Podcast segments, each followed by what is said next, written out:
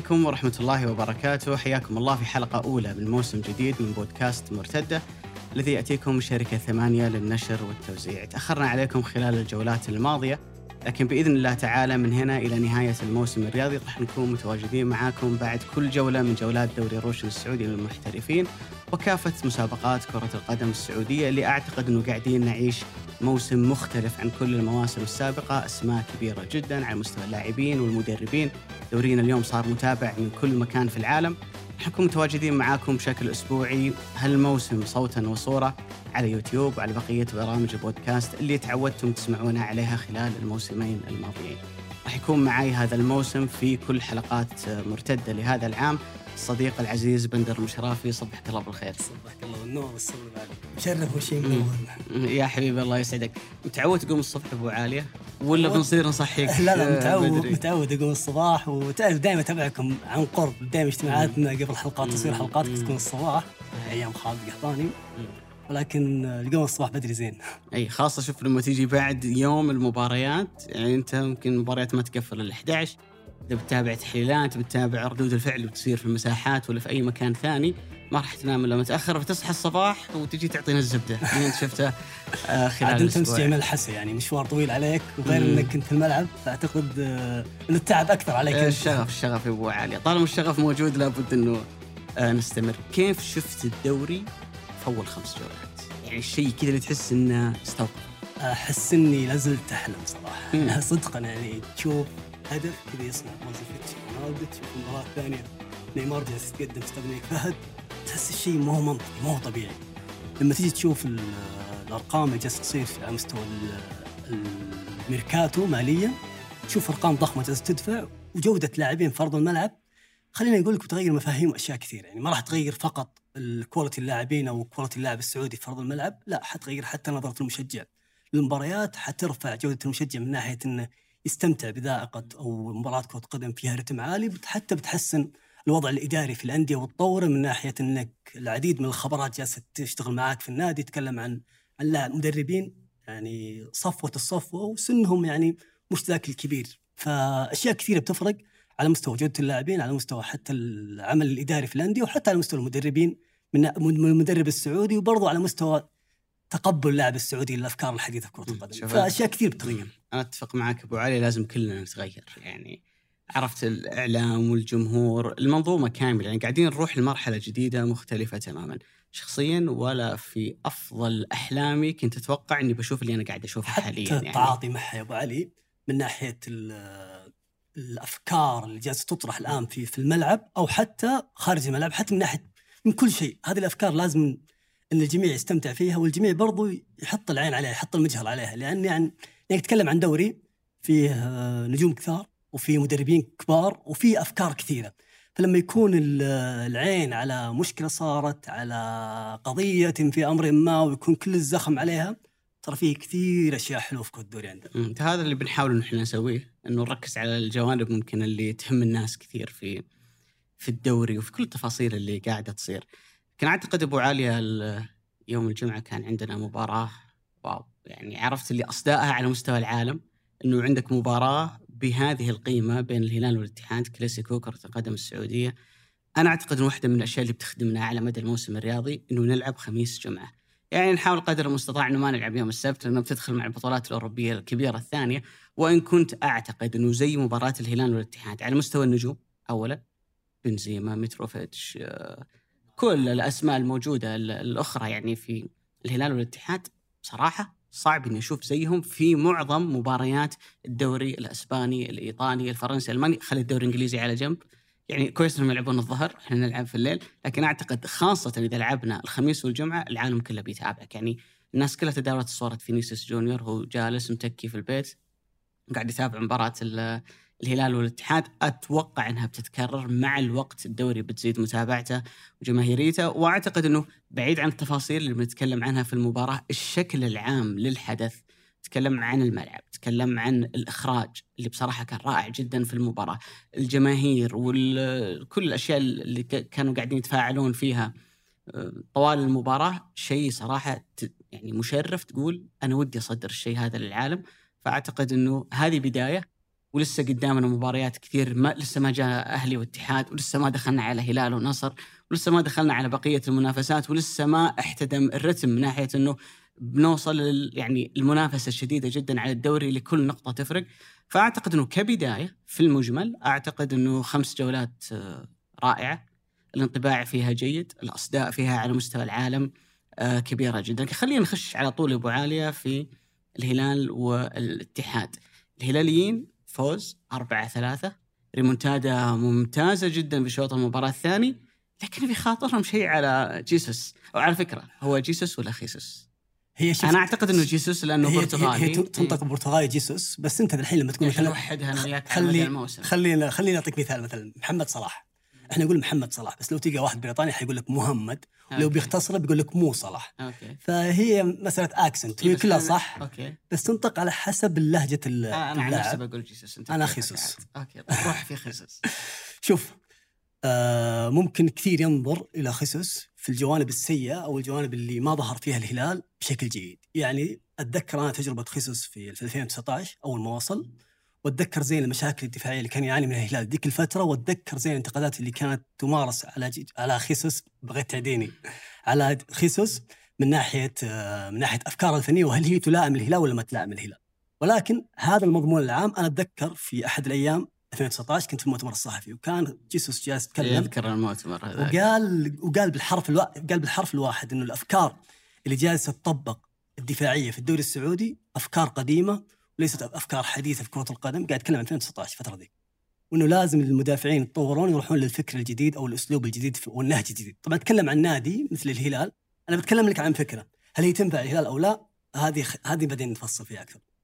فكرة خيسوس هي إن الدفاع يكون متقدم إنه الضغط دائم في أعلى نقطة انه افتكاك الكرة يكون في أول خمس ثواني من من فقدان الكرة. ليش؟ لأن الفريق الخصم ما يكون جاهز ان انه منظمه ويكون بادي يبني التحول حقه فأنت تقطع الكرة تشكل خطر أكبر وفي نفس الوقت يكون دفاعك متقدم وكذا تصغر الملعب على المنافس وتخلي خياراته في التمرير محدودة وحلوله محدودة. يا سلام أنا حسيت كذا وأنت قاعد تتكلم كلام شاعري هل شفناه في الملعب؟ لا بطبيعة الحال هذا. الواقع يعني بطبيعة الحال لا ودائما جيسوس في في كل تجاربه في الشهر الأول الثاني يعاني الفريق من ناحية فهم هذه الأفكار لا وأنت تطبقها على لاعب سعودي لسه ما بعد أخذ خلينا نقول الاكسبيرينس العالية أو التجربة العالية إنه يطبق مثل مثل هذه الفكرة.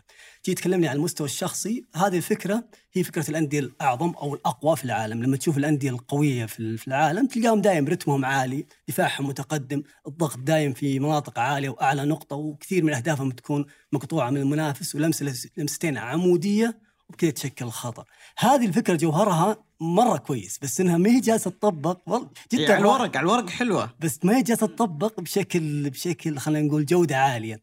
ليش مو جالسة تطبق بجودة عالية؟ أنا عندي مشكلة هنا في مسألة توظيف اللاعبين. وهذه أنا أشوفها واحدة من أكبر مشاكل الهلال. كنو ما شفناه في مركز ستة إلا مع خسوس في الفترة الأولى، الآن نرجع يلعب ستة. روبن نيفيز مركز الأساسي لاعب ستة نشوفه قريب ثمانية.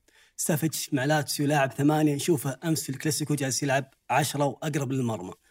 كل هذا التغير أو إنك تعطي لاعب أو تلعب لاعب مو في مركزه خلاك تخلي كل لعيبه الوسط. مو جالسين يلعبون في مركزهم بطبيعه الحال هذا بيأثر على جودة اللعب لو شفت الشوط الثاني خيسوس غير الأسلوب وطلع كنو ورجع روبن نيفز المركز الأساسي حاط سافش في مركز الثمانية وقدر الفريق شوي يتحسن على مستوى الأداء. تجي تاخذها على مستوى الأشياء الأخرى اللي قدمها خيسوس كثير ينتقدون خيسوس ما يبغون خيسوس يكمل. ولكن لازم ننظر للجانب الإيجابي بعد ان ننظر للجانب السلبي اللي هي هذا جوهر الفكرة مو جالس تطبق.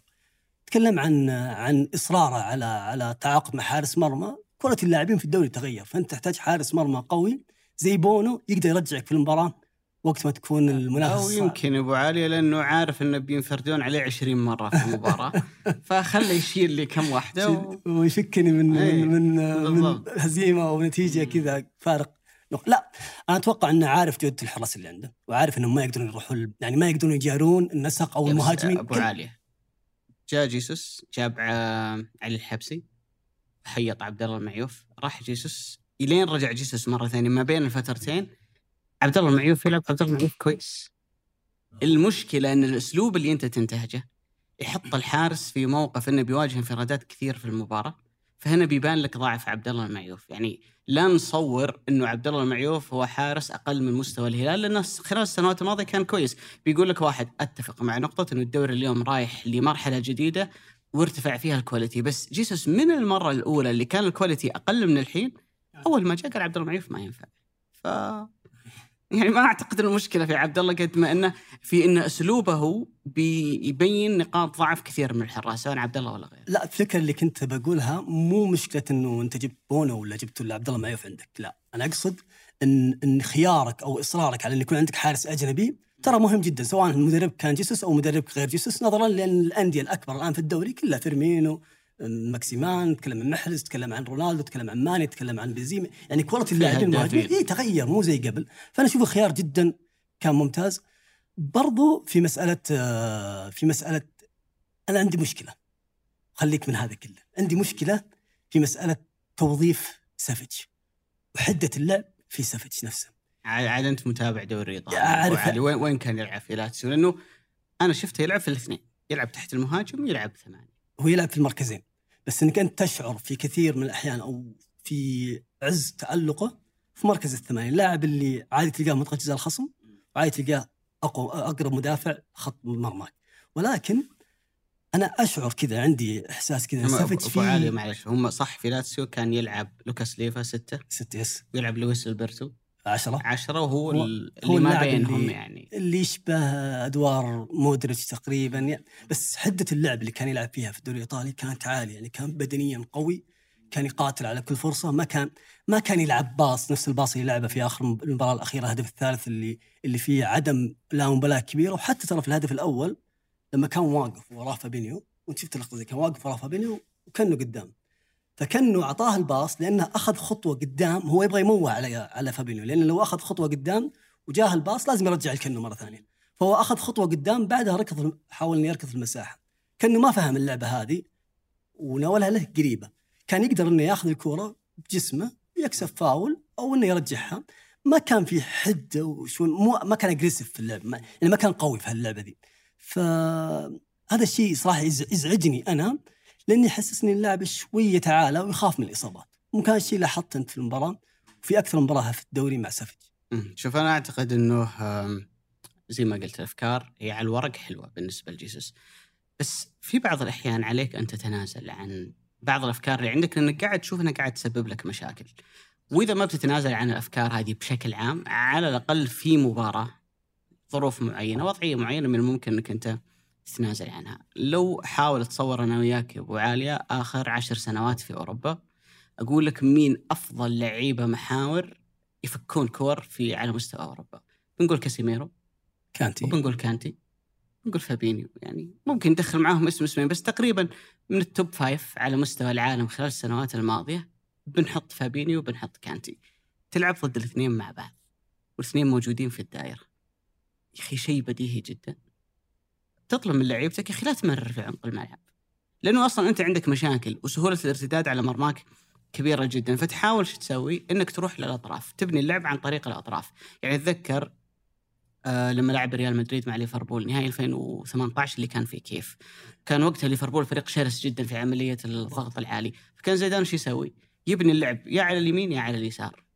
مارسيلو راموس توني كروس يقرب منهم إسكو يميل عليهم رونالدو. هذول group يبنون اللعب على اليسار. على اليمين كارفاخال مودريتش ما أدري مين. الفكرة إنك تتجنب إنك تروح لعمق الملعب. ليش؟ إذا قطعت الكرة في عمق الملعب أقصر طريق يوصل لمرماك إذا قطعت الكرة على الطرف ما يعني إنها ما راح توصل مرماك بس على الأقل تقدر تخنق المنافس في في في زاوية. ليش؟ لأنه وراه الخط فلما تعمل ضغط عليه وتقطع عليه خط تمرير أنت بتصعب من عملية وصوله لمرماك أحيانا تحاول بس إنك تسوي له زي الديلي التأخير. ممكن تكسب كم ثانية يرجعون فيها زملائك لكن لما تقطع في الدائرة هنا الكارثة. وش اللي صار أبو علي في شوط المباراة الأول؟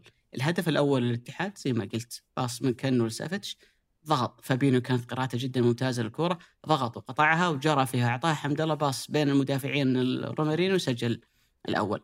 في كورة لو تتذكرها اللي فلت فيها رومارينيو من كوليبالي وبعدين نزل عليه على البليهي برجل اليسار في, في الستة تقريبا. الكورة ذيك بدايتها ارجع لبدايتها تمريرة في العمق من مالكم قطعت من فابينيو فابينيو عذب الهلال في المباراة بالمناسبة وراحت تحولت هجمة الاتحاد الهدف الثالث صح أن الناس كلها تتذكر المشهد الأخير انه خطأ من سافيتش لكن الكورة في الأصل كانت مع الهلال تمريرة طويلة قطعها الاتحاد منك في عمق الملعب ورجع ارتد عليك مرة ثانية. وقس على ذلك كثير من الحالات. عمقك كان مضروب.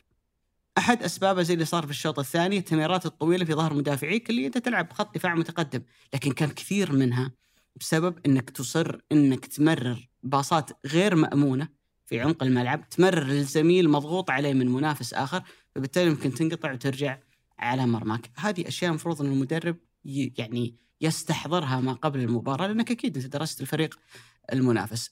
أضف عليها أبو علي كم هدف شبيه بهدف حمد الله اللي كان مقطوع من سافت شفنا هذا الموسم هدف رونالدو ضد الهلال في نهاية البطولة العربية. تشتيت كان سيء من محمد البريك إلى عمق الملعب. يعني عادة تطلب لعيبتك أنه شتته بعيد.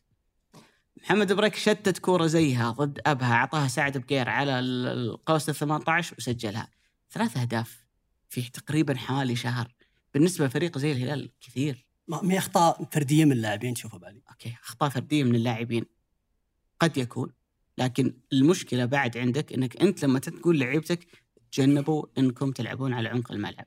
لما تحاول تشتت تجنب إنك تشتت العمق الملعب. لما تحاول تباصي أما إنك تباصي اللاعب خيار مأمون. يعني هو قاعد يستلم في دائرة ما حواليه أي منافس فهو العادة إنه بيعطيهم إياها يعني. لكن هو يقدر يستلمها ويسيطر عليها وما يكون في مشكلة. لكن في ظل هذا الضغط ترى الهدف الأول للاتحاد ال 11 لاعب من الاتحاد كانوا راجعين ورا خط المنتصف. كان رومارينيو وبنزيما اثنين وراهم فابينيو. وكانتي يعني عندك مربع كذا انت مخنوق فيه. وتختار انك تمرر تمريره بهذا الشكل.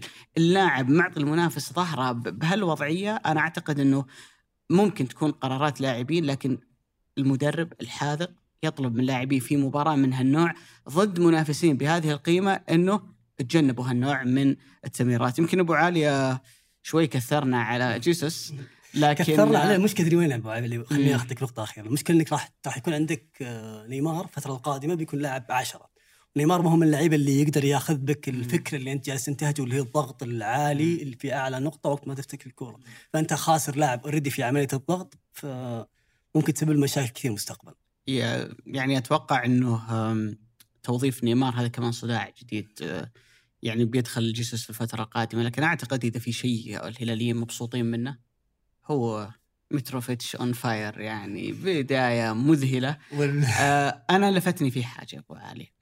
لو تلاحظ ثلاث مباريات اللي لعبها مع الهلال في كل مرة الهلال مزنوق حرفيا متروفيتش هو اللي سهل لك المباراة. المباراة الأولى ضد الرائد الهلال كان يجد صعوبة في الوصول لمرمى الرائد. كرة عرضية من نيفيز أوب ضربها بالرأس سجل لك هدف فتح لك المباراة. نفس الأمر صار في مباراة الاتفاق الهلال كان يعاني للوصول. رمي جانبية من سعود عبد الحميد. طلع وجابها بالراس ونزلها لمالكم بعد ذلك سجل الهلال وحتى الهدف الثاني كان له اسهام فيه. في لحظات الشك اللي صارت للهلال في المباراة. بعد الهدف الأول رجع الهلال.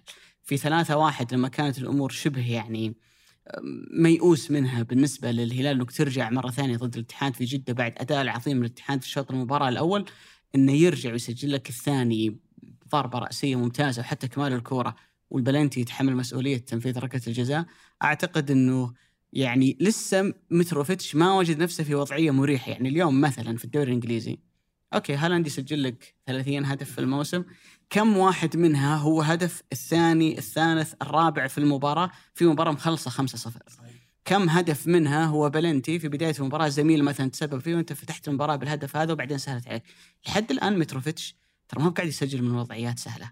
ولا هو قاعد يسجل ضد فرق يعني يحصل في المباراة عشر فرص فهو يسجل لك اثنين ثلاثة منها. هو قاعد في كل فرصة كل هدف شفناه لمتروفيتش هو قاعد خلينا نقول يعطيك شيء تقول يعني تعرف تعرف أنت عبد المجيد عبد الله اللي يقول انتظرت زمان في في ظل الواعد. يعني يا أخي الهلاليين انتظروه كثير. يعني الهلال حتى كان في عتب على إدارة الهلال إنه المهاجم المهاجم المهاجم لكن كانت الرؤية بالنسبة لهم إنه متروفيتش يستحق الانتظار.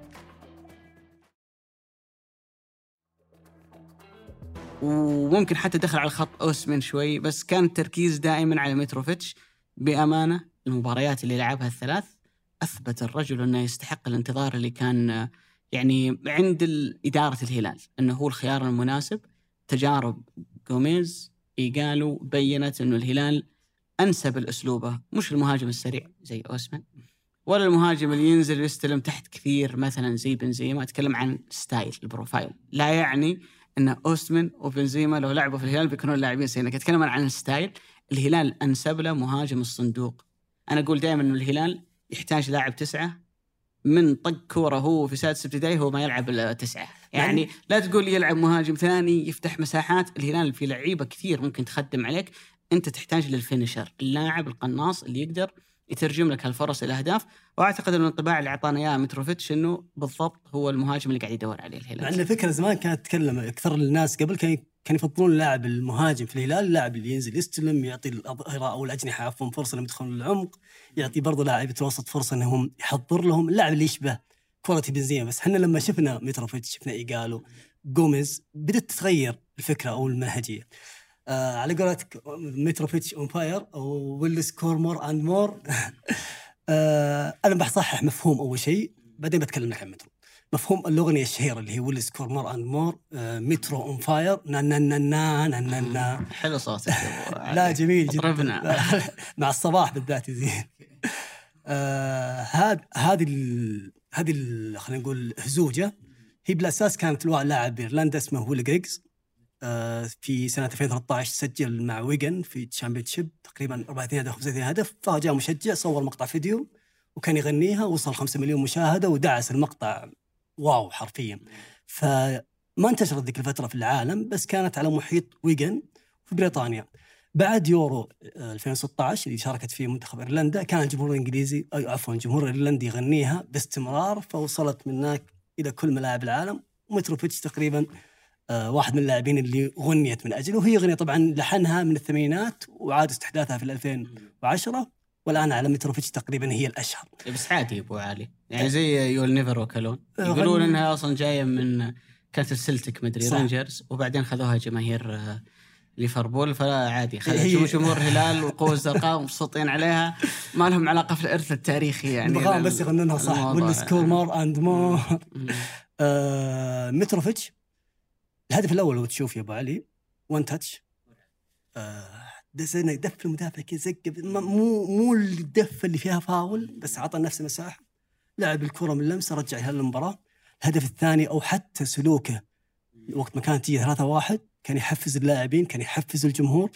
في الهدف الثاني لما أخذ المساحة ورا وكسب صراع ثنائي هو كسب كل الصراعات الصراعات الثنائية تقريبا في المباراة وضربها وكان عنده القتالية إنه يرجع يكمل عليها.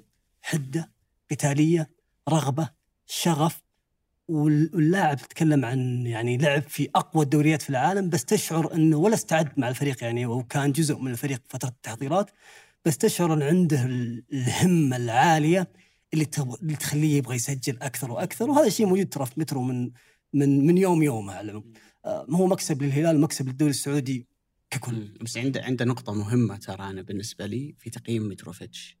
حاول تنسى يعني فترته مع فولهام. تحديدا في ال Premier League. إي لأنه أنت تلعب مع فريق ينافس على أهداف مختلفة. يعني فريق هدفه في الدوري الإنجليزي هو البقاء. فبالتالي يلعب كثير في نصف ملعبه. ما في عملية خلق فرص كثيرة للمهاجم. فبالتالي بتلاقي ارقامه أقل.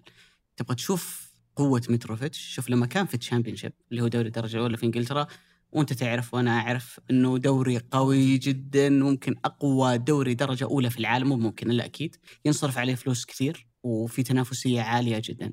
النقطة اللي أنا أعنيها أبو عاليه إنه مع فولهام في ال Premier League ترى ممكن تلاقي أرقام التهديفية من 15 هدف فما دون لأنه الفريق أصلا يلعب من أجل البقاء، معظم المباريات يلعبها بوضعية دفاعية فبالتالي ما يجي فرص كثير.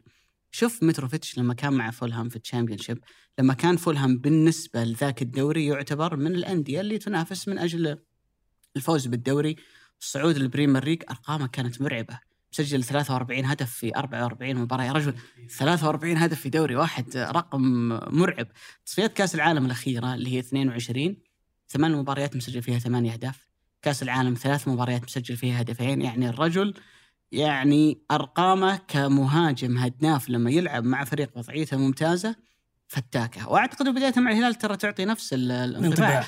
ترجع كمان ترى لما كان مع اندرلختي ينافس على الدوري في بلجيكا أيضا أرقامه جدا ممتازة. اللي يعنيه إنه نسخة متروفيتش اللي جاية من ال Premier League تحديدا كأرقام أعتقد ان بنشوف شيء ثاني مختلف عنها تماما. هو اللي طلع أصلا إذا تذكر البرتغال إلى الملحق في تصفيات كأس. العالم. الهدف اللي سجله في في لشبونة الدقيقة الأخيرة وخلى البرتغال تلعب الملحق كانت قريب إنها تطلع لولا خسارة منتخب ايطالي صحيح. والسيناريو اللي صار. وعلى ذكر متروفيتش لما تكلم عن أهدافه في ال Premier League في 20 أو شركة كذا بالذكاء الاصطناعي آه، 20 First Group اسمها أعتقد حاجة زي كذا تعطي الأهداف المتوقعة لاي لاعب ينتقل من دوري لدوري وبناء على الدوري السعودي لما وصل رونالدو كان تكلم إن الهدف في ال Premier League يساوي هدفين ونص في الدوري الإيطالي فاعطى التوقع كم راح يسجل رونالدو هذا الموسم مره حاقرين يا جماعة ها؟ مو حاقرين بس ال Premier League دوري قوي وتنافسي يتكلم عن عن مبالغ ضخمة 2 مليار دفع فيه هذا هذا الميركاتو. فكان يقولون إن الهدف في الدوري الإنجليزي يساوي هدفين ونص الدوري السعودي. وبناء عليه اتكلم عن لاعب يسجل 15 هدف ونادي ما يهاجم. فاللاعب قادر يسجل من الفرصة والنص فرصة وهذا الانطباع هو اللي اعطيناه في مباراة اتحاد وفي مباريات الموسم. يعني معاييرهم بيوصل كذا كم يعني؟ 40 ل 50 يعني هدف؟ لا لا لا أقل أقل. ممكن ممكن خلينا نقول في ال- في الخم... لو اتكلم عن 34 جولة لا لا لا بيوصل 40 50 هدف ممكن. مم.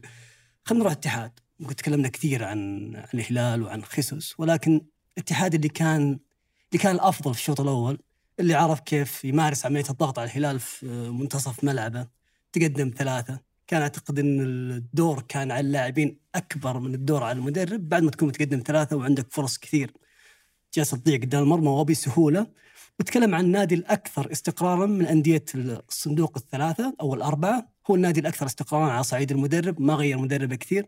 ولكن تشعر إن عملية ال- العملية الصيفية والميركاتو الصيفي في الاتحاد ما كان في خليني أقول لك اهتمام في في مسألة الخط الدفاعي. يعني إصابة حجازي كان في إيمان حجازي يبديه يرجع. ما كان في رغبه صليبي يا أبو علي إيه إنه بيطول. طبيعي. فكان مفروض يكون عندك آه، أو تكون من ضمن خياراتك مدافع أجنبي خصوصا إنك راح تلعب كأس العالم للأندية عندك كأس السوبر السعودي عندك كأس الملك عندك الدوري عندك منافسات كثيرة جدا. ومباريات يعني خلينا نقول لك صعبة ورتم عالي وضغط مباريات فإنك تدخل الدوري وتبدا الدوري بدون مدافع أجنبي ثم أول أربع مباريات صفر خلينا نقول صفر أهداف ما استقبلوا ولا هدف يعني جالس يعطيك انطباع إنه أوكي المنظومة جالسة تشتغل بشكل كويس في مباراة واحدة تستقبل أربع أهداف رقم كبير قياسا. بالعمل اللي كان يؤديه الفريق في الشوط الأول وإنه كان قريب إنه يخلص المباراة.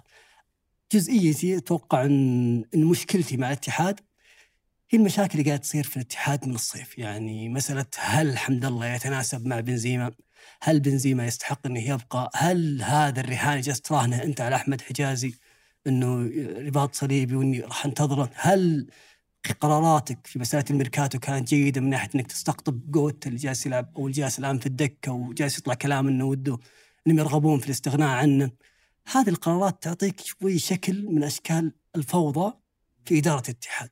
على صعيد ارضيه الملعب أو 90 دقيقة أو مباراة الهلال فريق متقدم ثلاثة شوط أول ولا أروع. ما قدرت أو شعرت في لحظة من اللحظات وقت خصوصا وقت تالق متروفيتش في الهدف الثاني اللي أخذه بالرأس وارتقى وكان عنده الرغبة إنه يسجله. تحس إن الملعب كله كان يخشى من سيناريو الهدف الثالث. تحس إن هذا الرعب كان موجود في المشجعين في اللاعبين قبل المشجعين. وفعلا ان في عدم عدم إيمان بالقدرات.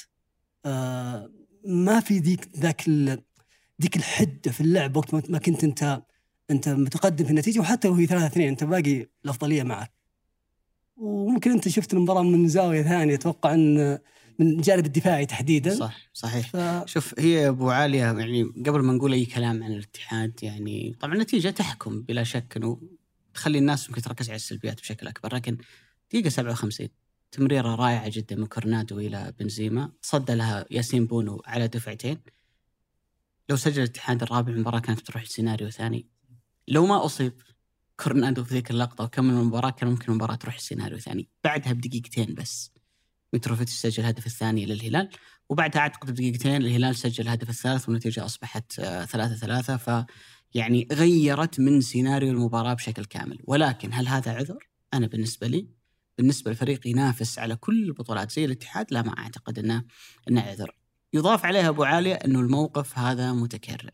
لو ترجع مباراة الهلال 3-1 ضد الاتحاد اللي كانت المباراة اللي لو كسبها الاتحاد بيتوج رسميا بالدوري قبل موسمين انهيت الشوط الأول 1-0 كانت الأمور في يدك. الشوط المباراة الثاني شهد انقلاب كبير لمصلحة الهلال. على أرضك وبين جمهورك في جدة. المباراة الماضية 3-1 تشعر إنه بيجيك شعور إنه الهلال ترى ممكن يخسر نتيجة قاسية في المباراة. هذه ترجع تنقلب عليك الأمور في شوط المباراة الثانية. طبعا أكيد هي بتنقلب وفق سيناريوهات وفق لحظات معينة مفصلية في المباراة وممكن تحول كفة من هنا إلى هنا.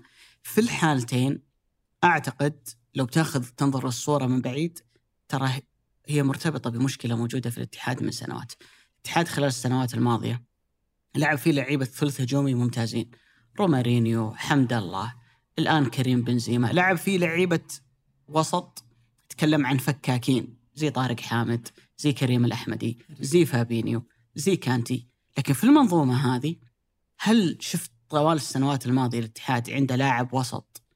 زي سلمان الفرج زي روبن نيفيز زي بروزوفيتش يعني يقدر يتحكم بالرتم. المباراة لما تصعب عليك لما تحس أن الفريق الثاني بدأ يركب المباراة وبيقلب الأمور عليك يقدر يطلعك من الضغط اللي أنت موجود فيه. يقدر يتحكم بالرتم. لاعب قيادي يقدر أنه يوجه اللاعبين في خط الوسط يبدأ ياخذ الكرة ويحافظ عليها تحت الضغط. يجبر المنافس إنه يرتكب أخطاء فيكسر رتم المباراة. الفريق الثاني لما يكون مندفع ويحاول إنه يقلب المباراة عليك ويعلي رتمها مرة لا هو اللي يقدر يوقف على الكورة ويكسبك وقت ويعطيك ثقة ويرجعك في المباراة مرة ثانية.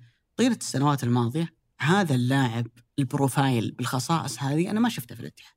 يمكن اللي كان شوي ينقال عنه إنه لاعب ثمانية نوعا ما كان برونو هنريكي بس ما هو باللاعب الممتاز. يعني يمكن نضيف لقائمة بانيجا كمان مع الشباب. يعني طيلة السنوات الماضية ما عنده لاعب بهذه الخصائص، أنا ما أقول لك إنه لو إنه موجود معناته إنه الاتحاد ما كان راح يخسر المباراة، لكن في بعض المواقف بيخلصك منها. بيجعل بدل ما أنت تعاني بنسبة 100% بتعاني بنسبة 80% يعني بي يعني يخفف الضغط عليك شوي. فأعتقد إن هذه مشكلة في تركيبة الاتحاد كنادي إنه ما عنده لاعب بهذه الخصائص.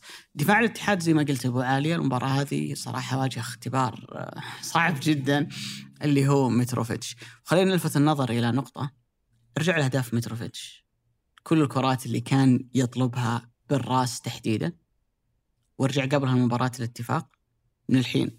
دوري. الجولات الجاية. متروفيتش قلب الدفاع اليمين ظهير اليمين لأي فريق منافس. الله يعينكم عليه. متروفيتش دايم يتمركز وراء قلب الدفاع الثاني اللي هو عمر هوساوي ويوقف في كل الحالات تقريبا كان مع مد الله عليان الهدف الأول اللي كان ماسكه قبل ما ياخذ الحركة اللي هي المقوسة هذه اللي الجري اللي هو اللي خذها نصف قوس هذا. نصف قوس نصف دائرة. اللي خذاها وبعدين لعب الكورة.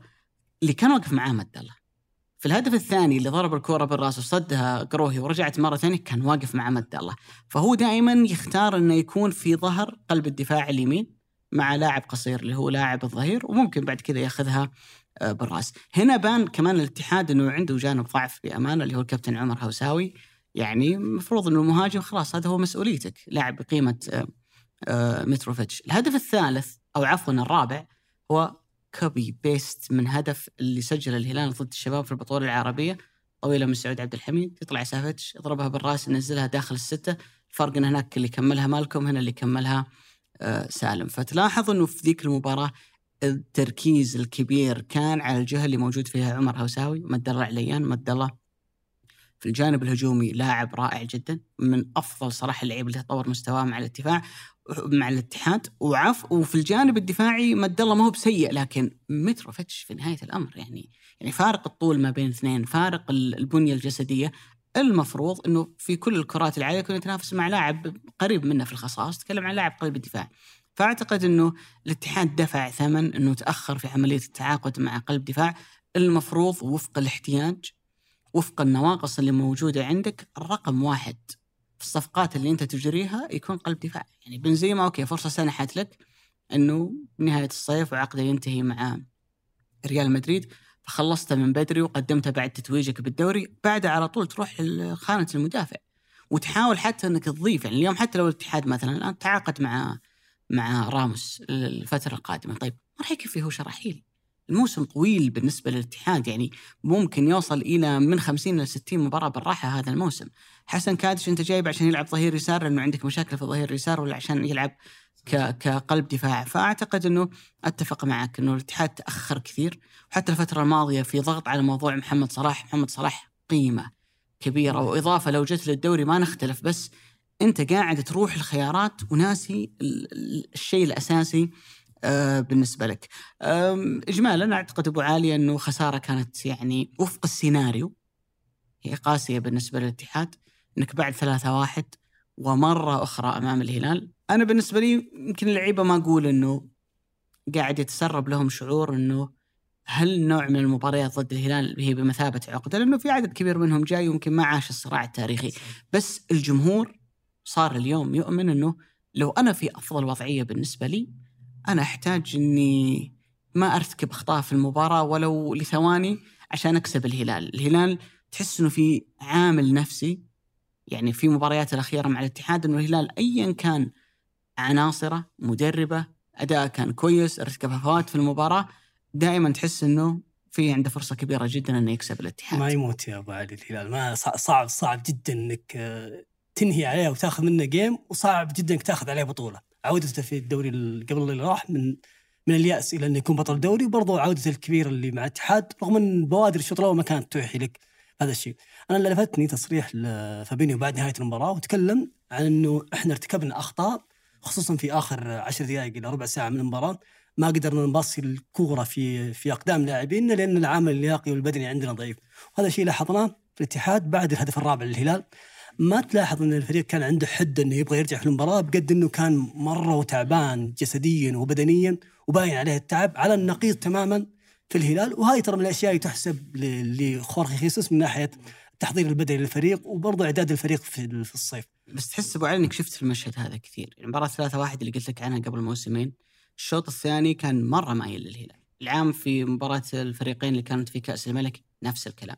المباراة هذه يعني غالبا المباراة لما تروح إلى الفترات الصعبة منها تحس إن الهلال واقف أكثر من الاتحاد، عاد تاخذها على جانب بدني، تاخذها على جانب يعني تكتيكي إنه عندك لاعب يقدر يمسك الكورة ويدور لك اللعب ويسيطر لك على الرتم ممكن فيها آه، عدة جوانب استغلال الفرص. برضو. استغلال الفرص عامل مهم في الهلال. يعني اجمالا يمكن الجولة هذه خسارة الاتحاد من الهلال غيرت في ترتيب سلم الدوري لكن في عندنا فريق قاعد آه، يرتقي أي جوله جولة جاي جاي. وثلاث انتصارات ورا بعض ونتائج ومستويات. أعتقد إنه النصر بعد الهزة اللي صارت في أول مباراتين طبعا كلنا نعرف الظروف الصعبة اللي كانت في مباراة الاتفاق إنها بعد 48 ساعة من نهايه البطولة العربية 120 دقيقة ومباراة كانت صعبة ضد الهلال. يعني قد تجد لهم جانب عذر. بعدها يلعب مع التعاون اللي هو اليوم موجود كثاني جدول الترتيب. مجرد ما عدى النصر هالمباراتين شفنا فريق ثاني مختلف تماما آخرها كان الفوز بالخمسة أمام ال- الحزم. السؤال أبو عالي النصراويين النتائج الأخيرة اللي قاعدين نشوفها والغزارة التهديفية هذه تكمل من هنا إلى نهاية الموسم؟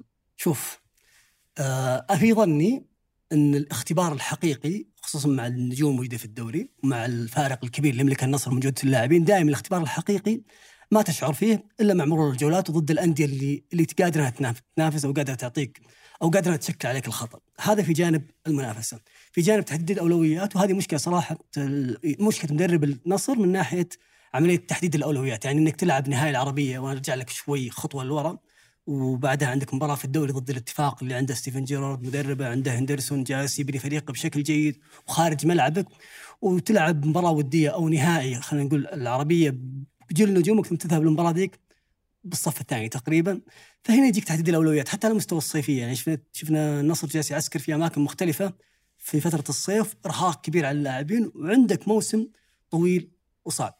اجمالا كاسترو من المدربين اللي اللي يحب يستحوذ اللي يحب يفرض الفريق دائم سيطرته في ارض الملعب يحب يخلص المباراة في أول عشر دقائق ربع ساعة بهدف هدفين. ولكن أنا عندي مشكلة ولا زلت أعاني منها في مسألة صحيح إن إن بروزوفيتش هذه قبل ما أقول الرأي اللي بقوله. صحيح إن بروزوفيتش يقدم واحدة من أجمل أو أعظم السيمفونيات ال- الجميلة في أرض الملعب من ناحية الباصات ال- نظرة الملعب تغطية المساحة آه، دخوله مع المنظومة تشكيله تهدئة الرتم رفع الرتم قرارات اللي جالس يتخذها. ولكن بروزوفيتش مو جالس يلعب في المركز اللي اللي تألق فيه أو اللي تسبب فيه سباليتي على أنه يذهب لاشبيليا على صعيد على سبيل الإعارة إنه يبقى في الإنتر وهناك تغير وانقلب خلينا نقول يعني مسيرة. كل ذا أبو علي هو ما يلعب في إيه، مركزه أجل لو لعب في مركزه وش بيسوي؟ هذا اللي أنا أبغاه يعني. يعني تكلمت عن خيسوس إنه مو جالس يلعب روبن نيفيز في مركزه. نفس الكلام الآن على بروزوفيتش okay انت ماخذ quality عالي من اللاعب بس أنت ما دخلت اختبار حقيقي. يعني ما ما قابلت فريق قوي جدا. فريق قادر يضغط في نص ملعبك فريق قا- قادر يشكل عليك خطر. كل الفرق أو أكثر الفرق تلعب معها يعني خلينا نقول سهلة وبسيطة وقادر إنك تخنقها في ملعبها. نفس الكلام على على ماني في مسألة إنه يلعب في الجناح الأيمن. صحيح إن هذا يعطي إريحية أو يعطي فرصة إنه نشوف غريب بمستوى جيد ولكن بالشكل العام أنا أشوف إن ال- القيمة الإضافية اللي صنعها كاسترو في الفريق هو الشكل العام أو مضمون الفريق في مسألة استحواذه مسألة استلام الكرة فريق دائم مبادر فريق دائم مع الكرة مو هو ما هو مستعجل في مسألة البناء يحب يستحوذ. يعني تشعر شوي استحواذ ممل بس إنه قادر يخ- يخلق له حلول مع مع مرور ال- الدقائق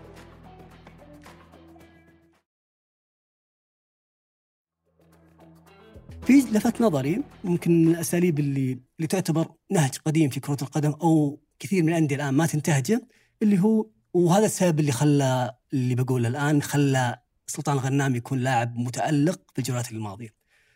كاسترو في التنظيم الدفاعي مدافعين السناتر زائد الظهير الأيسر اللي هو كونان الآن واللي كونان الآن خلاص غادر بيلعب أليكس تيلس مستقبلا. الثلاثه هذول دائما ثابتين. ما تلقى كثير كونان أو تيلس مستقبلا يروح معاك في في الطرف ويطلع مع الهجمة ويلعب الأوفر ويشكل زيادة عددية لا تلقى الغن... تلقى سلطان غنام دائما متقدم في الأمام قريب من من ماني جالس يشكل ثنائيات معاه حتى قريب من أوتوفيو وجالس يعطيه حلول أكثر في الجهة اليمنى اللي جالسة تعطي تألق كبير لسلطان غنام في هال- في هالجانب ولكن الجهة اليسرى أشبه بجهة معطلة لأنه ما يبغى يأخذ ال risk والفريق متقدم وما يكون عنده أو ما يكون عنده لاعبين يكون عنده ثلاث لاعبين قادرين يغطون الدفاع.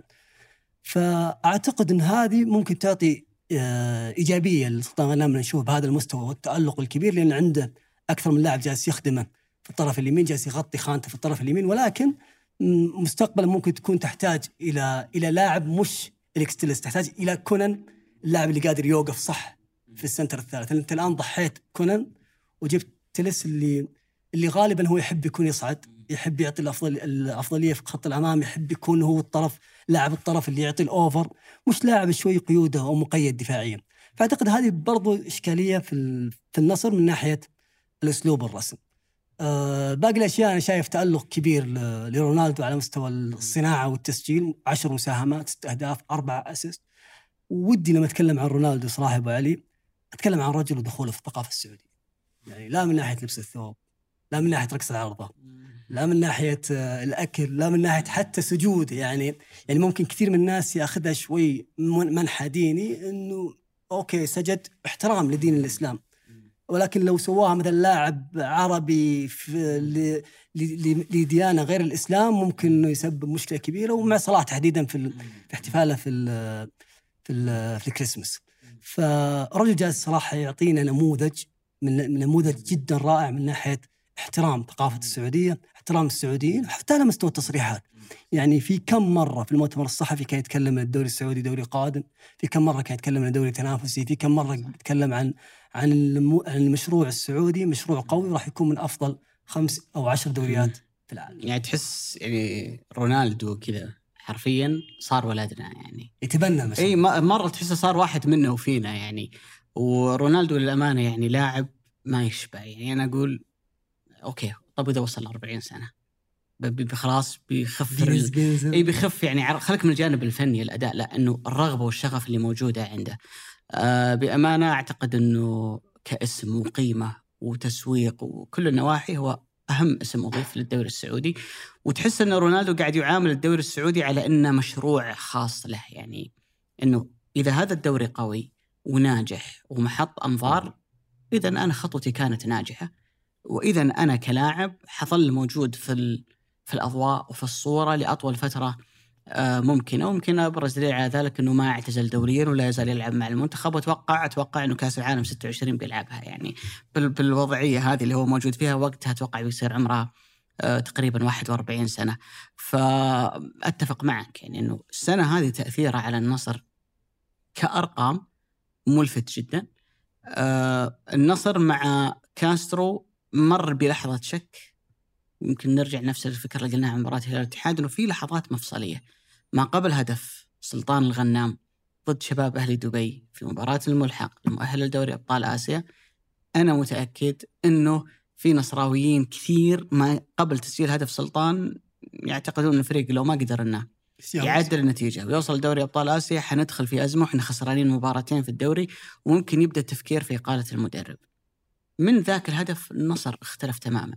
يعني انهى المباراه ذيك بالأربعة راح بعدها فاز بالخمسة على الفتح، رجع فاز بالأربعة على الشباب وفاز بالخمسة على الحزم، يعني عن أربع مباريات مسجل فيها 18 هدف، رقم كبير جدا، عشان كذا أنا سألتك أبو علي هل تتوقع إنه يكمل؟ المنطق ما في فريق يقدر يكسب كذا على طول. ما في فريق يقدر إنه دائما يكسب بهذا الاكتساح الهجومي. لكن الجيد إنه أنت لقيت نفسك بسرعة إنك أنت الأزمة اللي كانت عندك في الدوري ما طولت وبسرعة أوجدت آه، حلول. السؤال اللي أكيد إن كل نصراوي يفكر فيه هل النصر أفضل مع تلسكا ولا النصر أفضل بدون تلسكا جزء من الموضوع مرتبط باللاعب نفسه لكن أعتقد ان جزء كبير جدا هو مرتبط بالتنظيم. من وجهة نظري النصر واضح إن شكل هذا الموسم راح يكون 4 3 3 تكلم عن لاعب ارتكاز واثنين لعيبة ثمانيات رونالدو لاعب تسعة وممكن يميل على اليسار شوي مع اثنين لعيبة جناح. هل أفضل شكل أن تلسكا يكون على اليمين وماني يكون على اليسار؟ ممكن. لكن أعتقد أنه تواجد ماني على اليمين يخليك في يعني توازن على الجهتين. رونالدو يميل يسار وماني نقطة قوة بالنسبة لك على اليمين مع أنه أحيانا يصير في بينهم يعني تغيير أثناء المباراة. المشكلة إنه الفريق في الجانب الدفاعي هل يحتمل وجود ماني تاليسكا رونالدو ثلاثة كلهم ما يدافعون هذه كمان بتكون مشكلة بالنسبة لك.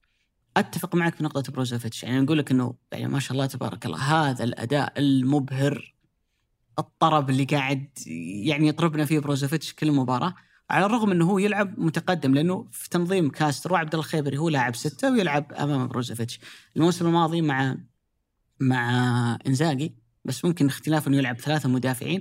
بروزوفيتش هو اللاعب الأقرب للمدافعين واللي كان يلعب قدامه ثمانية اللي هو تشالها نقله إن شاء الله النطق له يكون يكون يكون, يكون صحيح.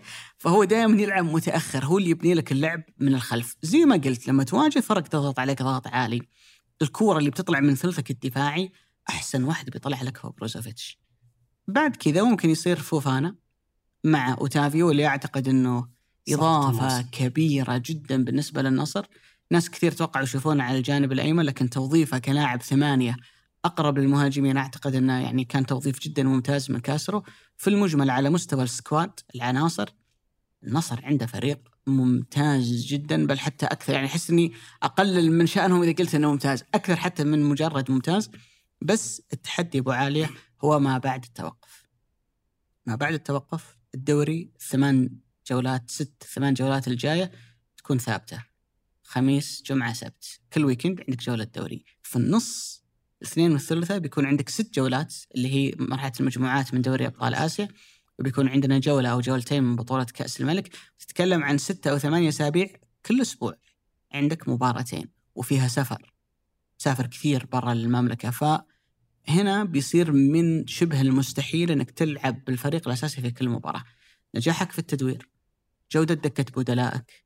عدم تعرضك للإصابات بيفرق كثير في مسيرة كل الأندية وبما فيهم النصر. فأعتقد أنه الأحكام شوي مبكرة. لما يجي الضغط لما تجي الفترة هذه اللي في ظني ما عاد في شيء اسمه فريق أساسي، ما في 11 أساسيين، في 15 16 لاعب كل مباراة بتشوف 11 منهم، يعني مرة بتشوف ثنائية جديدة في قلب الدفاع، مرة بيريح فلان على حساب فلان، مرة والله بيغير مركز فلان مع فلان من أجل إنه يوزع الجهد البدني على اللاعبين بدل ما يلعب مثلا ثمان مباريات في الشهر يلعب ستة، يلعب سبعة، طيب وش المباراة اللي بتريحه فيها؟ وش المباراة اللي بتستغني عنها؟ هنا بتبدأ تشوف إنه الفريق بيبدأ يفتقد بعض العناصر وبيبدأ يبان مدى يعني جودة دكة البدلاء اللي موجودة عند كل فريق، لكن في المجمل أعتقد إنه النصر دخل مرحلة شك بعد أول مباراتين. في كثير من المواسم الماضية ترى النصر كان يخرج من المنافسة على الدوري في البدايات. كان يقدم أول ممكن خمس إلى ثمان جولات تكون سيئة. فريق يطلع من المنافسة وبعد ذلك حتى لو يتقدم ينهي الموسم ثالث رابع. إنك تعود بسرعة بعد خسارتين وترجع بهذا الأداء الملفت ولاعبك اللي هو رونالدو ياخذ جائزة لاعب الشهر. وهالأرقام الغزارة التهديفية اللي قاعدين نشوفها أعتقد إنها كلها بوادر جيدة في النصر. تخلي الفريق يعني يستبشر ان المرحلة الجاية آه، بتكون أحسن. على النقيض الاستبشار إنه الجاي بيكون أحسن. أتوقع إنه نقيضة عند الأهلي اللي بعد أربع جولات أربع انتصارات. أفضل بداية للأهلي من سنوات في دوري المحترفين.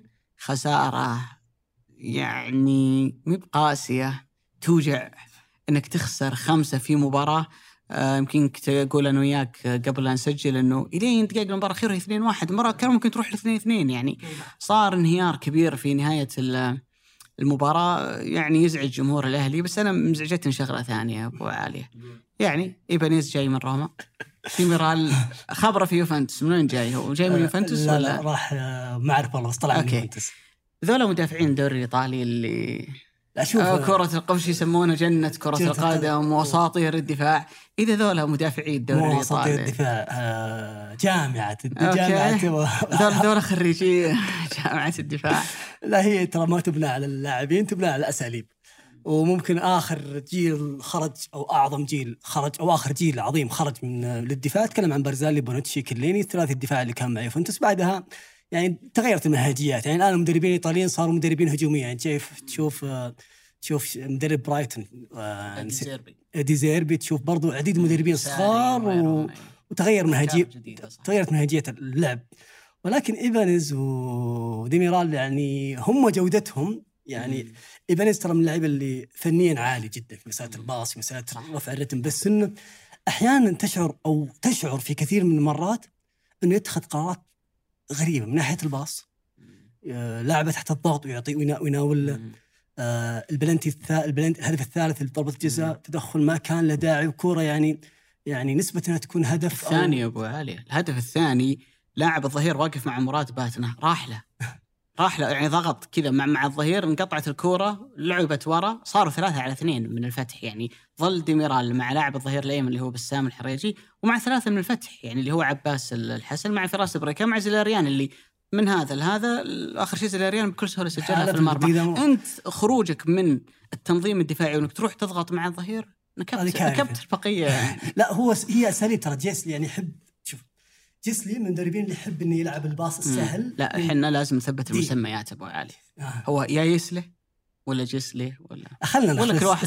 خلنا ناخذ السهل. يايسله okay. يايسله خلينا okay. مات ما- ولا ماتياس يايسله ماتياس ماتياس ماتياس آه من اساليبه انه يبني من الخلف. أنت عندك أول شيء مندي الحارس إدوارد مندي. مو من الحراس اللي قادر يعطيك الجودة العالية من ناحيه من ناحية البناء وتسبب هدف الحزم في أول جولة. ونكب تشيلسي كثير. كاد ان يتسبب في هذا. إي بالضبط كان تسبب هدف. ونكب تشيلسي كثير في مسألة البناء. ولو أني أحسب له هدف تشيلسي على السيتي اللي كان في نهائي الأبطال هو اللي لعب ال pass الأول ال pass الثاني جاء بعد الانفراد. بس إنه بشكل عام وجوهره ما يخدم نفس الأساليب. نفس الكلام على إيبانيز أنا أنا عندي ممتاز جدا في مسألة البناء. ولكن أنا مشكلتي في القرارات جالس يتخذها. سواء حتى في الهدف الثاني الخطأ اللي ارتكبه وعمليه الضغط اللي مارسها في الهدف الثالث ضربة الجزاء. يعني الكوره نسبة إنها تكون هجمة خطيرة ونسبة تكون هدف ضئيلة جدا وأنت في الوقت الأخير وقدامك دقيقتين تنتهي المباراة وفوقها تقريبا وقت ضايق بالعشر دقائق. فأنت عندك فرصة إنك تعود بالمباراة. نفس الكلام على البلنتي الثالث ديميرال يعني السحبه يعني وتنطرد من المباراة. هذا يعني إنك ما راح تلعب المباراة الجاية. يعني القرارات الفردية كانت مؤثرة جدا في في الأهلي في المباراة ولا وخمسة يعني تهز يعني اخسر 2 1 صح. أحيانا تكون عادي وتقدر ترجع الجولة الجاية بس تخسر خمسة؟ قاسي تهزك. وأنت كنت في الملعب وشفت الشعور وقتها عند اللاعب. شوف هو الم... أنا أعتقد إنه المدافع أي مدافع في العالم عنده جانبين يعني خلينا نقول 50 50 60 40 عاد توزيع النسب آه، خلي موضوع ثاني. جانب بدني وجانب ذهني. يعني الجانب البدني قديش أنت قوي في التدخلات. قديش أنت ممتاز في إنك تاخذ جنب وتخلص الكرة بالرأس. قديش أنت لو تتسابق مع مهاجم على كورة أنت تقدر إنك تاخذها منه أو تحجزه لمثلا ياخذ الكوره يعني تكنيك معين كذا في, في التنافس على على الكورة. في جانب ثاني اللي هو القرارات اللي الكورة بعيدة عنك اللي ما في منافس اللي أنا أطلع الكورة هذه ولا أبقى؟ أنا أساند مع الظهير ولا أبقى ثابت مكاني؟ أنا في الهجمة هذه أكشف تسلل ولا لا؟ أكون مع اللاعب. هذه هي اللي في ظني تفرق ما بين مدافع ومدافع آخر. تفرق لأنه في الكرة إيه. كلها يا أبو علي. لا لكن. لكن مثلا أنا أقول لك مثلا في الجانب البدني مثلا على سبيل المثال أنا أعتقد إنه من أفضل المدافعين اللي موجودين عندنا عبد الاله العامري. من الصعب إنك تسبقه على كورة. من الصعب إنك تكسب ثنائية معاه. لكن دائما كانت مشكلة عبد الله العمري هي في القرارات اللي هو ياخذها. إيبانيز اللي أظهر في المباريات الماضية انه لاعب كويس في الجانب البدني.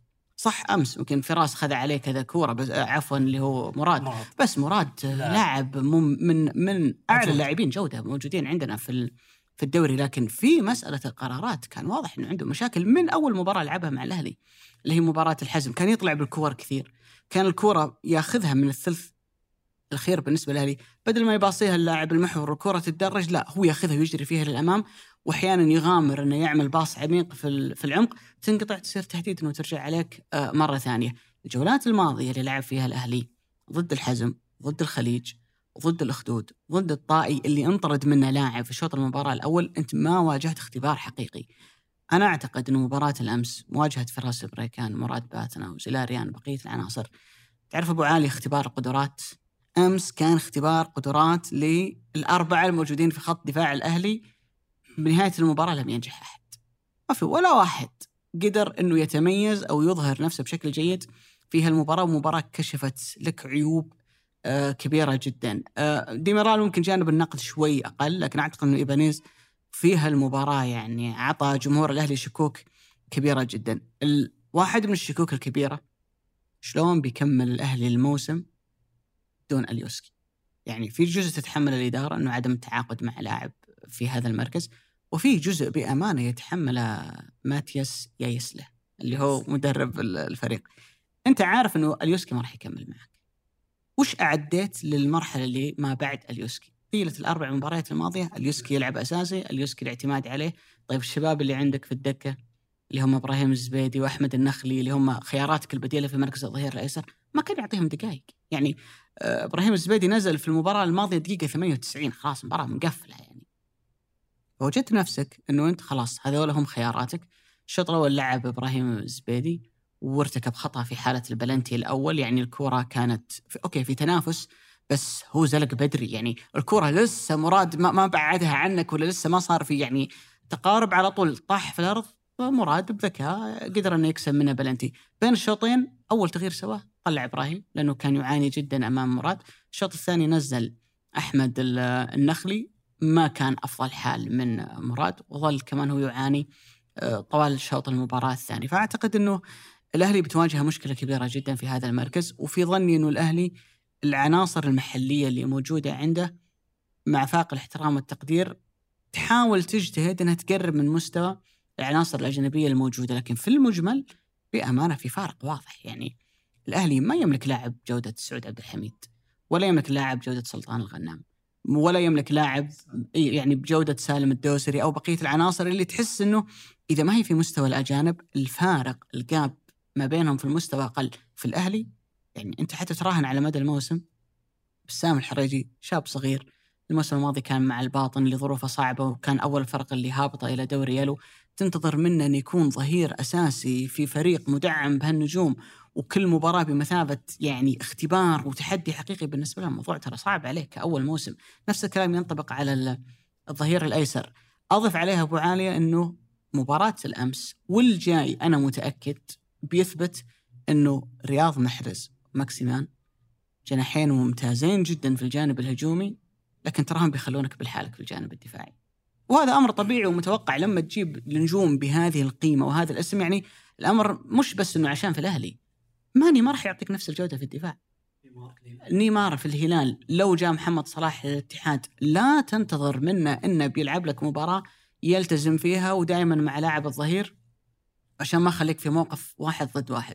موقف واحد ضد واحد ضد أظهرة الأهلي بيتكرر كثير لأنهم يصعدوا ويتركون مساحات خلفهم ولأن الفريق الثاني لما يرتد عليك وين النقاط اللي ممكن أكسب فيها ثنائيات؟ اللي لو أنا واجهت لاعب ضد لاعب أنا ممكن أغلبه ترى في الغالب بتكون على الجانبين ولذلك يحتاج ماتياس ياس لأنه يشوف له حل للموضوع. أما بتعاقد أو بتغيير نظام اللعب ممكن يلعب ثلاثة مدافعين. يحاول إنه يعالج الموضوع بهذا الشكل يدخل عبد الباسط مع إيبانيز وديميرال. ممكن يضيف بدل ما يلعب الأربعة اثنين ثلاثة واحد يلعب بثلاثة محاور. فيصير دائما على كل جانب في لاعب ثمانية يقدر يساند مع الظهير يقدر يغطي الفراغ اللي موجود ما بينه وما بين قلب الدفاع. لكن إنك تتركهم بهذا الشكل أعتقد إنه المباراة كشفت إنه عندهم مشاكل كبيرة جدا.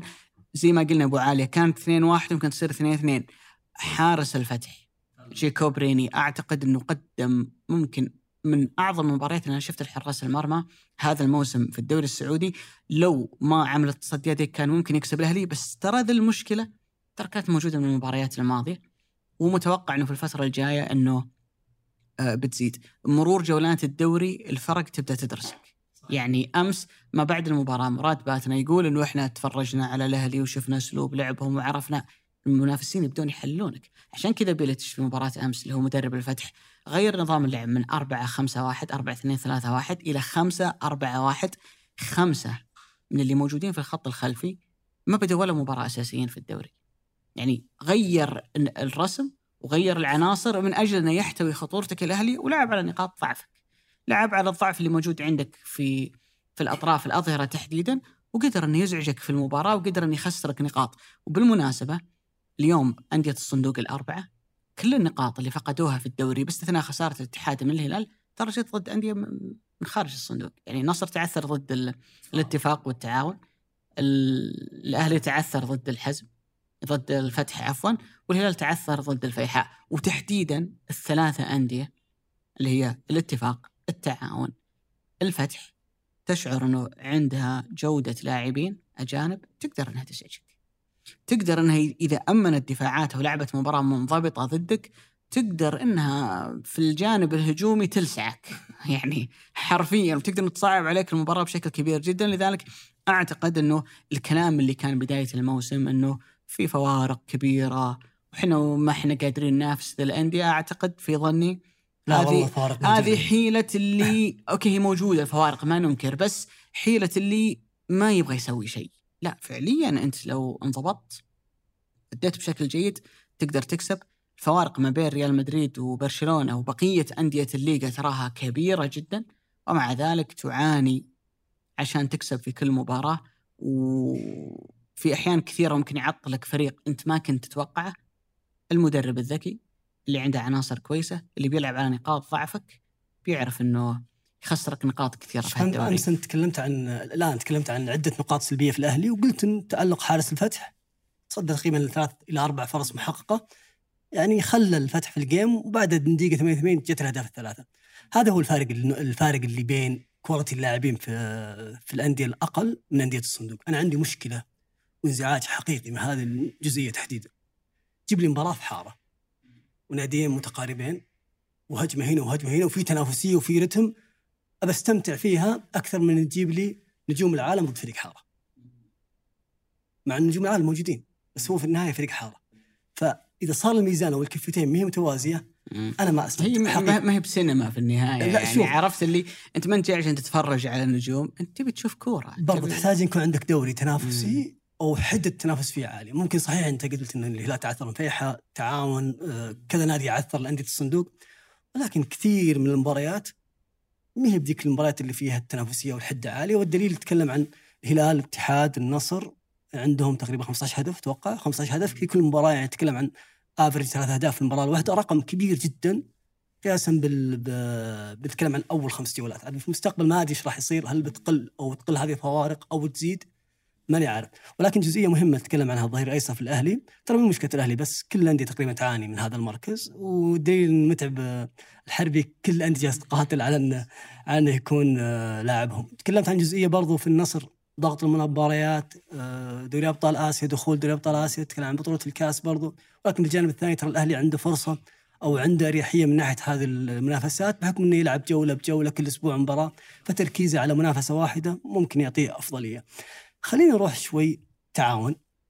تعاون أمس فاز بأربعة وهي تقريبا آه، نفس أو مقارب لعدد الأهداف اللي حققها أو سجلها النصر التعاون في المباريات الأربع اللي قبلها. يعني عنده خمس أهداف قبل المباراة هذه والآن عنده في المباراة هذه أربع أهداف تكلم عن تسع أهداف ثاني الترتيب وسويت كذا مراجعة. الفريق لسه ما اكتمل على مستوى العناصر باقي لهم مهاجم أعتقد. مهاجم وجناح. وجناح ايسر وبرضه خسر حسن كادش خسر توامبا الاخدود ومع ذلك توامبا رغبة منهم إنه إيه، يغيرون إيه يعني في المهاجم. فلا أنا بتكلم عن جزئية المباريات هذه اللي سجلت فيها تسع أهداف. لو استثنيت المباراه الأمس اللي هي أربع أهداف تتكلم عن خمس أهداف يعني أنت قاعد تفوز بالواحد صفر 2 1 ومأمن مناطقك ما يدخل عليك أهداف. ولكن خمس أهداف من التسع أهداف يسجلها في التعاون ركنيات. قديش أنت الآن في دوري مدربين فيه quality عالي quality عالي وقادرين يستخدمون أو يستفيدون من الكور الثابتة. راجع الجولة الخامسة هذه 34 هدف 13 هدف من كور ثابتة. يعني نتكلم عن أكثر من الثلث كور ثابتة. فأعتقد إن الأندية الآن بدأت تتغير في مسألة تعاطيها وتعاملها مع الكره الثابتة. وشفنا الهلال في البطولة العربية الهلال من أسوأ الأندية اللي يستغل الكره الثابتة. ممكن أتوقع في مباراة اتحاد عديد من من الركنات تحصل على فريق ما سجل ولكن قدر إنه يسجل في البطولة العربية هدفين ثلاث أهداف من من عرضيات أو من كور ثابتة. فأعتقد إن إنها جزئية تركز عليها الأندية خصوصا الأقل عشان تعطيها أفضلية أو تعطيها ال added value هذا اللي يخليها تقدم في النتيجة. أنا ماني مستغرب يعني مدرب زي شاموسكا، شاموسكا من أفضل المدربين صراحة اللي وين ما يجي النادي يبدأ يطور فيه آه، أشياء كثيرة، ممكن تجربته مع الشباب كانت شوي صعبة إنه هو جاي لفريق الموسم اللي قبله كان ينافس على الدوري فإذا ما تأخذنا من الثاني للأول معناته أنت فشلت. لكن في الغالب شاموسكا لما يشتغل مع نوعية أندية عندها صبر وعندها مشروع وترغب أنها تتقدم يعني بخطى خلينا نقول معقولة ما هي متسارعة جدا غالبا ترى شاموسكا آه، يضيف للفريق. الكلام إيجابي عن التعاون لكن أعتقد أن الكلام السلبي واللي يضيق الصدر مرة هو عن الشباب اللي يتساوى اليوم مع الحزم في أسفل الترتيب آه، بنقطتين. ممكن لولا فارق الأهداف كنا حتى بنشوف الشباب في المركز الأخير. وضع الشباب أعتقد إنه خلال الفترة الماضية آه، يضيق الصدر حرفيا. بحاول آخذ الموضوع أبو علي إلى نقطة خارج الصندوق خارج الملعب. واحدة من المشاكل اللي ضرت الأهلي في الموسم اللي انتهى بهبوطه إلى دوري يلو إنه كان في غضب شديد جدا تجاه الإدارة من الجمهور من الإعلام تجاه الإدارة اللي كانت آه، موجودة سواء رئيس النادي أو المدير التنفيذي وكافة المنظومة. فظل هناك تصوير على إنه المشكلة هي في أشخاص برا الملعب وتشعر إن الفريق داخل الملعب ما عليهم ملامة. سوي اللي تبغى. أصلا العلة في فلان وفلان، طالما فلان وفلان ما مشوا معناته إنه يعني عرفت اللي ما في تركيز على مشاكل الفريق الحقيقية. ممكن الوضع تغير في الشباب إنه تم تغيير مجلس الإدارة، حل مجلس الإدارة وممكن يكون في مجلس إدارة قادم. لكن الخطاب اللي أنا قاعد أسمعه خلال الفترة الماضية لا يزال إلى الآن تعليق الأمور عليه. والله المدرب مو بكويس توهقنا في ذا المدرب وشرط الجزائي وحسبي الله على من وقع ذا العقد وحسبي الله على من طالما التفكير في أشخاص حتى وإن كانوا برا النادي ونسيان وضع الفريق في الملعب وعدم وضع جانب ملامة عليهم على الأداء اللي هم يقدمونه الفريق سيعاني. أنا ليش أقول لك الكلام ذا أبو عالية؟ ارجع لكل التصاريح اللي صارت من لاعبي الشباب السعوديين أو حتى خالد الغامدي. اللي أي يعني واحد شبابي طلع يصرح في الفترة الماضية الكلام كله والله إحنا ظروفنا صعبة. والله أعذار. وضع العديد من الأعذار. أنا ما أقول لك إن الوضع في الشباب مثالي. أنا أتفق إن الوضع في الشباب يحتاج إلى تدخل. والشباب يستحق أن يدعم ويكون عنده لاعبين بجودة أعلى من اللي موجودين آه، عنده حاليا. والشباب تأخر في حسم كثير من الصفقات. لكن بالعناصر الموجودة عندك من محليين وأجانب هل الطبيعي إنك تكون في هذا الوضع هل الطبيعي إنك تظهر بهذا الشكل في مباراة أمس أمام الخليج ويكون الوصول إلى مرماك بهذه السهولة؟ هل الطبيعي إن النصر يكسب عليك بالأربعة في مباراة كانت مرشحة إنها تروح لرقم قياسي يمكن غير مسبوق في مباريات الفريقين؟ لا مو منطقي. الفكرة إنه صح في أشياء كثيرة تنقص الشباب، لكن إذا بيظل دائما تعليق المشاكل على أشخاص والأشخاص دول ما هم داخل الملعب يلعبون، ترى اللاعب اللي داخل الملعب يجي شعور إنه يعني شوف في تصريح كان الهتان ضغط مو علينا. كان في تصريح الهتان بعد مباراة بعد مباراة النصر إنه الوضع صعب والمشاكل والإدارة واللي صار في الفريق. المفروض إن اللاعب ما له علاقة في كل اللي قاعد يصير هذا. طالما سهام النقد موجهة لأحد برا صدقني اللاعب بيحس إنه هو أنا أصلا قاعد ألعب في ظروف ما هي مثالية فاصلا أنا ماني مطالب بشيء واصلا أنا مهما أسوي النقد بيروح لغيري برا دائرة النقد إيه فاعتقد أعتقد إن الوضع هذا إذا طول في الشباب آه، ما هو بصحي وراح يضرهم كثير في الفترة الجاية. لأنه أرجع واقول لك مهما صار عندك من مشاكل لا يصل بك الحال إلى أنك تكون عندك نقطتين من خمس جولات. هذه حصيلة جدا مخيبة لنادي زي الشباب. أتفق معك أبو علي في النقطة هذه ولكن أنا عندي جزئية شوي ما هو خارج الصندوق أبعد شوي. أنا بأخذها من السياق الزمني. الشباب ترى انحط في موقف ضعف. انحط في موقف ضعف من تقريبا العام قبل قبل العام. يعني نتكلم عن عقد 100 مليون للهلال الاتحاد النصر الأهلي. الشاب ما كان له حظوة في هذا العقد. ومع ذلك قدر يبني فريق الموسم الماضي مع سانتيمينا وبقية الأسماء اللي قدر انه يفوز أو قدر انه يتصدر الدوري إلى الجولة العاشرة قبل التوقف لكأس العالم وال drop اللي صار بعد بعد العودة. ولكن أنت ما أخذت حظوة في عملية إنك يكون عندك ملاءة مالية من ناحية آه، القوة الشرائية. وأكثر المبالغ كنت تجيبها كنت تجيبها مع ميت بيع يعني بعت ايجالو وبعت كم لاعب وأخذت الفلوس. ما عندك دعم أعضاء شرف في وقتها.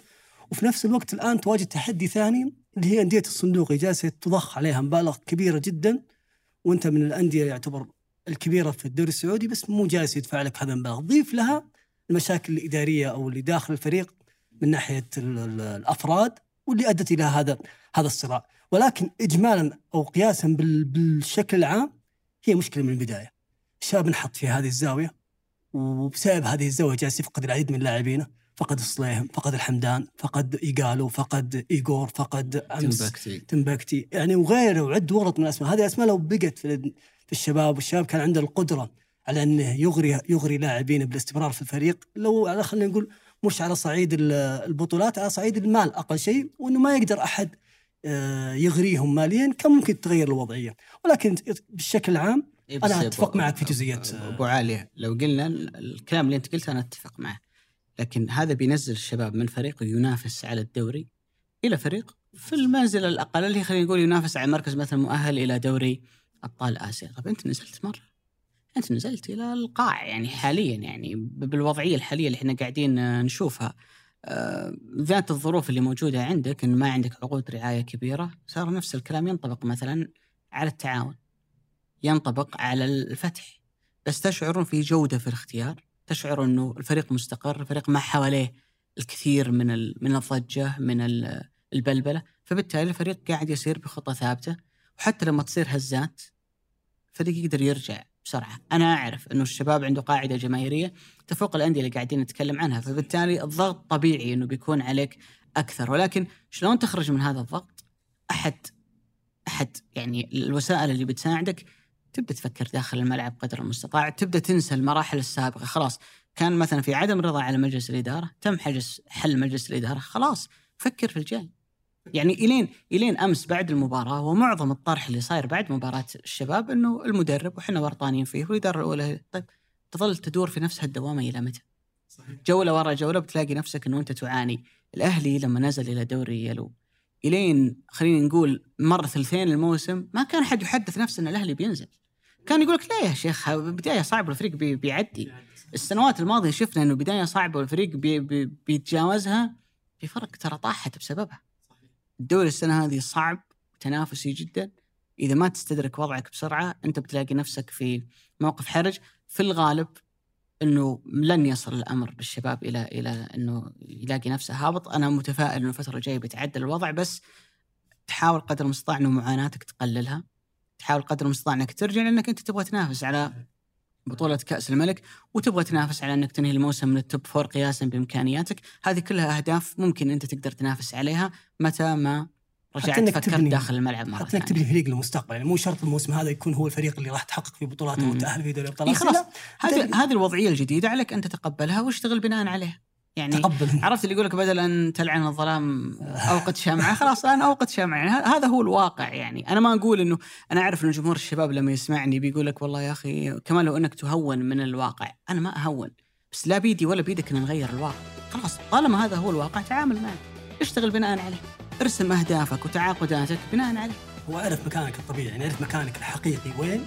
وبن من خلاله يعني قياسا بالظروف. مو قياسا بالقيمة والتاريخ لا كلنا إيه. نتفق إن الشباب لا يعني إنه مكانه كقيمة وتاريخ وإنجازات لا أبعد من ذلك. واحدة من المشاكل إيه، يس واحدة من المشاكل الكبيرة اللي تعاني منها أنديتنا السعودية تقريبا سنوات طويلة إنه ما يستوعب مكانه، ما يعرف أصلا أنت وين مكانه ولا إيش هدفه. تدري من اللي قالها أبو عالية؟ في المؤتمر الصحفي رزدش مدرب الطائي. فايز وواضح إنه ضايق صدره مرة. في خلافات بينه وبين الإدارة اي فقال أنا مشكلتي مع الإدارة إنهم ما قالوا لي وش يبون في الموسم يعني. يعني تخيل بعد خمس جولات وهم متفقين معه من الموسم الماضي على نهاية الموسم انه هو جاهم بعد ما راح من ضمك ونظاما ما تقدر تدرب فريقين في نفس الموسم. فصار يجي على نهاية الموسم وشفناه في حايل أكثر من مرة وبنى معاهم الخطة في الصيف والتعاقدات. يطلع بعد الجولة الخامسة يقول أنا ما أدري الإدارة وش تبي مني ذا الموسم فخلها على ربك. وصلنا هنا؟ إيه وصلنا الختام يا أبو عاليه شكرا جزيلا لك. شكرا لك أبو علي. شكرا لكم وشكرا لفريق مرتدة الذي عمل على هذه الحلقة في الإخراج الإبداعي وهاب موسى وفؤاد الهتلان عبد الرحمن عبود في التصوير يوسف إبراهيم في التسجيل والهندسة الصوتية. في التحرير مرام الضبيبان وفي تحريك الرسوم محمود زيني وفي التلوين عبد المجيد العطاس. الإنتاج التنفيذي رزان دهيثم في إدارة محتوى التواصل الاجتماعي أحمد غالب. هذا بودكاست مرتدة أحد منتجات الشركة الثمانية للنشر والتوزيع بإذن الله تعالى الأحد القادم نلقاكم في حلقة جديدة.